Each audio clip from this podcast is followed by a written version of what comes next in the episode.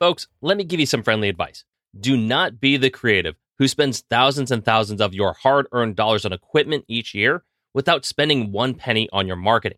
If there's ever been a time to rise above the noise and do something just a little bit different to impress your leads and wow your clients, I would say now's that time.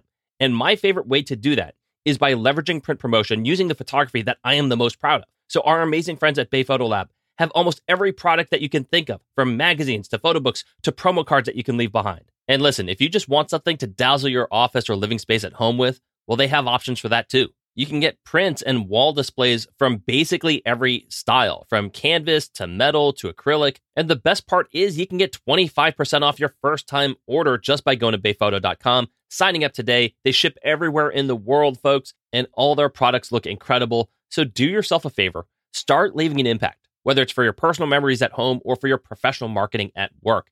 Bay Photo Lab, designed by photographers for photographers.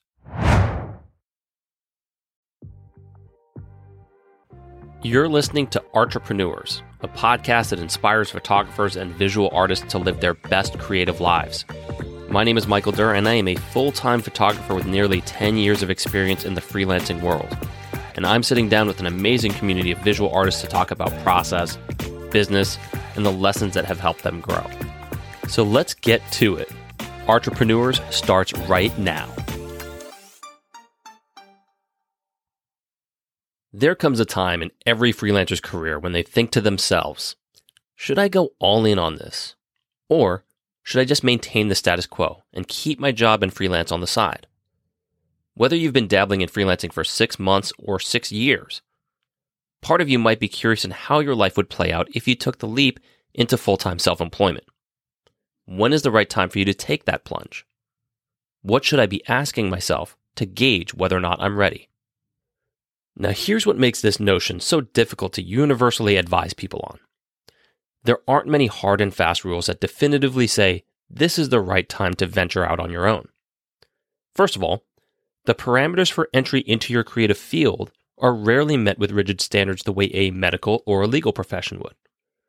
There's no law that states you need this degree or this many hours to practice your art. Likewise, if you wanted to become self employed, there's no construct that states you need to have this educational standing, or be of this age, or have this much experience with this much money in your bank account. My scenario is going to be different than yours, and yours will be different from the next person's. Now, to help us out here, I'm going to use an analogy given to me by a friend who has spent his entire life around the sport of boxing. And this analogy has stayed with me when I think about the topic of venturing off onto your own. He said, in order to even entertain the idea of training someone in the sport of boxing, in order to even entertain the notion of stepping into the ring, you're going to have to be okay with three basic principles. Number one, you have to be okay with taking a beating. If you're not okay with that, stop right now, go pick up something else, go pick up golf. Number two, you have to be okay giving a beating. If you're not, stop right now, go pick up tennis, go pick up bocce ball. And number three, you're going to have to be okay with repetition. You will be hammering muscle memory for a long time. And if the thought of that drives you absolutely mad, stop right now, go pick up something less demanding. And so this analogy got me to thinking about my own boxing ring, which is the freelancing ecosystem. What do I think are the prerequisites? So I've written down three basic questions to gauge whether this is the right move for you to be independent. So, question number one are you okay with uncertainty? Freelancing is filled with uncertainty. It just comes with a lifestyle. There are no automated biweekly paychecks. There is no certainty of repeat clients. Hell, there's not even a predictable schedule that's going to be laid out for you. You may get no calls for two months, and then you may get followed up with 10 in a week. Real world example charting out a monthly budget without knowing what your monthly income is going to be. The anxiety of doing that can feel overwhelming to a lot of people, myself included. And I'm not suggesting that you have to be happy with this level of uncertainty to become a successful freelancer.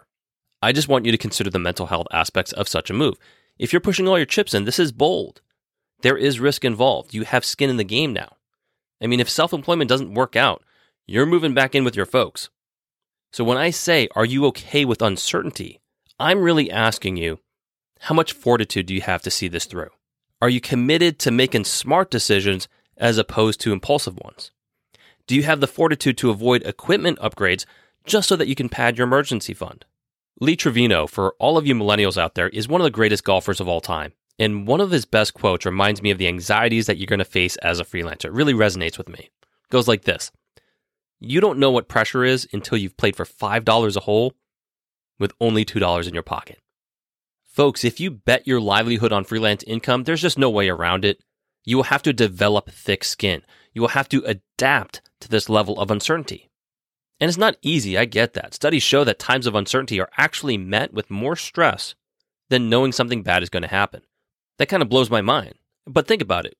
Would you be more stressed out wondering whether you're going to make it to your job on time versus knowing you're going to be late?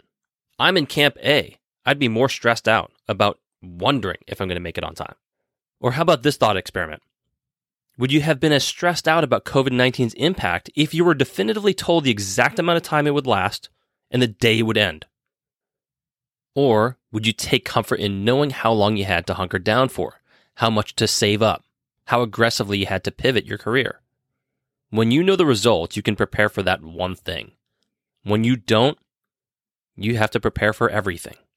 So if you're starting to think about becoming your own boss, about going off on your own, I only have one recommendation, and that's to start preparing for uncertain times now while you have the job.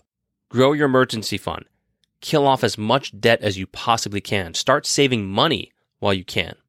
Because once you move off on your own, you won't have the safety net of a full time job. If you can set aside 20%, 30% of your paychecks, hell, if you're living at home and you have mom and dad taking care of your rent, you can set aside 50 or 60% of your paychecks. Set that aside specifically for freelance expenses. Freelancers experience dry spells. Wedding photographers may make 90% of their income in half the year. So you're going to want to minimize the stress, the anxiety, and certainly the economic strain in those lean months by using the income from the heavy months. Consider your full time jobs now as your heavy months. You're preparing for winter because it is coming. The whole goal is to prepare for uncertain times. Those winning in 2020 may not have foreseen this exact scenario happening, nobody could, but chances are they were fiscally prepared to handle this economic downturn. They were mentally equipped to move on from job loss and hit the ground running with their next move. All right, so moving on to question number two Will you be okay shooting just 10% of the time? Now, I'm not saying and guaranteeing that you're only going to be shooting 10% of the time, or designing, or building, or whatever your creative skill set is. Some freelancers really do shoot a lot. What I'm really asking you is hypothetically, would you be okay if the majority of your time is spent on business as opposed to shooting? Because as a freelancer, you're not guaranteed to get assignments sent to your inbox all the time. It's great when it happens. I know I love it, but it can just as easily go ice cold. Take, for example, this past year of 2020. I can't count how many sports photographers stopped getting assignments sent to their emails when COVID happened. To me, this had to have woken everybody up, woken them up to the notion that this lifestyle, this full time freelancing thing, is not always for the passive. You might be successful with one big client giving you volume assignments in the short term. But if that dries up, you'll discover very quickly that freelancing isn't automatic, that it's not always easy. The reality is, most of us have to work a much longer process. We have to seek clients out. We have to pitch them a concept, figure out our pricing, negotiate things like usage rates, copyright terms. And then after that, we have to plan the shoot, execute the shoot, collect payment, deliver the images, and then continually market to that client so that you're always on their radar. That's realistic freelancing. The point I want to drive home is that you're not just a creative entity. I wish you were. The creative part might only be a small percentage of your actual duties. So think about this. You're not just a photographer, you're also sales, you're marketing, you're the legal department, accounting, R&D, customer service. The list goes on. You don't have anybody to pass the buck to. So I ask you, how comfortable are you taking the time to learn things like intellectual property so that you can educate your clients on the appropriate usage? How comfortable are you negotiating terms on a contract or preparing an estimate or trying to collect on delinquent payments? This not only takes time to learn, it takes time to execute as well. So I recently saw this interview with Mahershala Ali, who is one of my favorite actors, and he won Oscars for Moonlight and Green Book, and he's absolutely brilliant. And it reminded me uh, that most of us really don't see what goes on behind the curtain in our own creative fields until we get into it.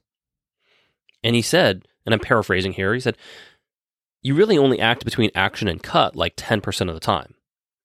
The rest is prepping, building the psychology, wardrobe, makeup, studying, meetings, press, etc. The actual acting is such a minuscule part of the experience of being an actor. So, to think about this question in another light, ask yourself if that 10% of your craft is so meaningful to you that you're willing to endure the other 90% that you don't want to deal with. All right, so there's one last question that I think you should ask yourself. And I hope you don't skip this because I think it's very important. The question is Am I being pushed into freelancing or am I being pulled into freelancing? What do I mean by that? Well, I think it's an important distinction. One is by force, the other is by choice. Now, the unfortunate reality is that we're seeing and have been seeing for a long time a lot more push, a lot more force these aren't choices to go into the freelancing market. A lot of people are losing their jobs. They're seeing their markets contract. Maybe their company's fundamental business has changed in their hiring process and how they view employees and contractors. We've also been dealing with a global pandemic that has completely changed and altered the economic landscape. Now, I hope I'm being sensitive to everybody in this position that has either lost a job or seen their business fall. It's not a great position to be in. You don't have a whole lot of leverage, and it just flat out sucks. I know. I've been fired before. And so if you're in that position and you have to get some side gigs, pick up some extra hustle, you do what you have to do. So my hope for everyone, whether it's realistic or not, is that you find yourself pulled to freelancing. Instead of being a move you have to do, I want this to be a move you must do. Think about all the things you have to do in your life. Generally speaking, I'm going to assume they're not met with a whole lot of enthusiasm. I have to do laundry. I have to go to work. I have to go to class. I have to get the car fixed. These are external obligations. Must signifies a personal obligation. Something that's just for you, something that you're not governed to do, but something that pulls you to action because it means something.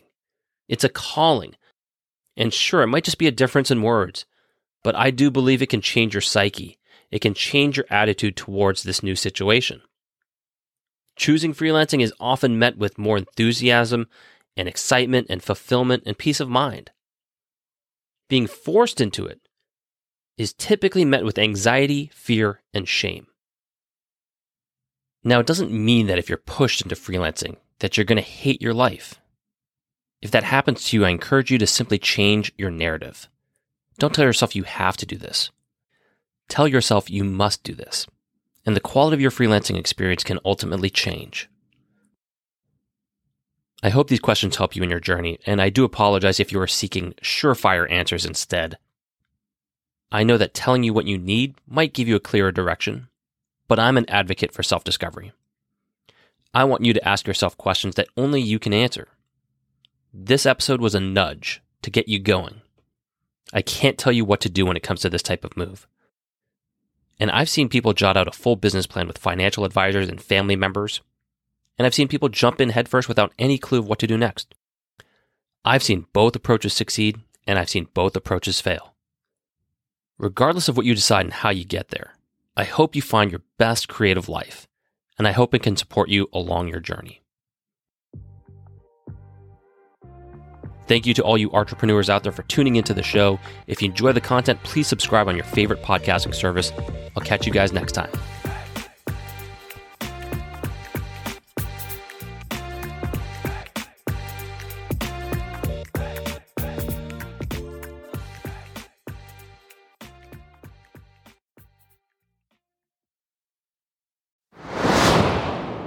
This episode of Artrepreneurs was brought to you by Bay Photo Lab. First time orders receive 25% off on any professional photo printing product or service. Yes, I said 25%. Just go to bayphoto.com to browse the amazing selection of gifts, prints, and displays. That's bayphoto.com once again. Thank you all for tuning in, and we'll see you next week.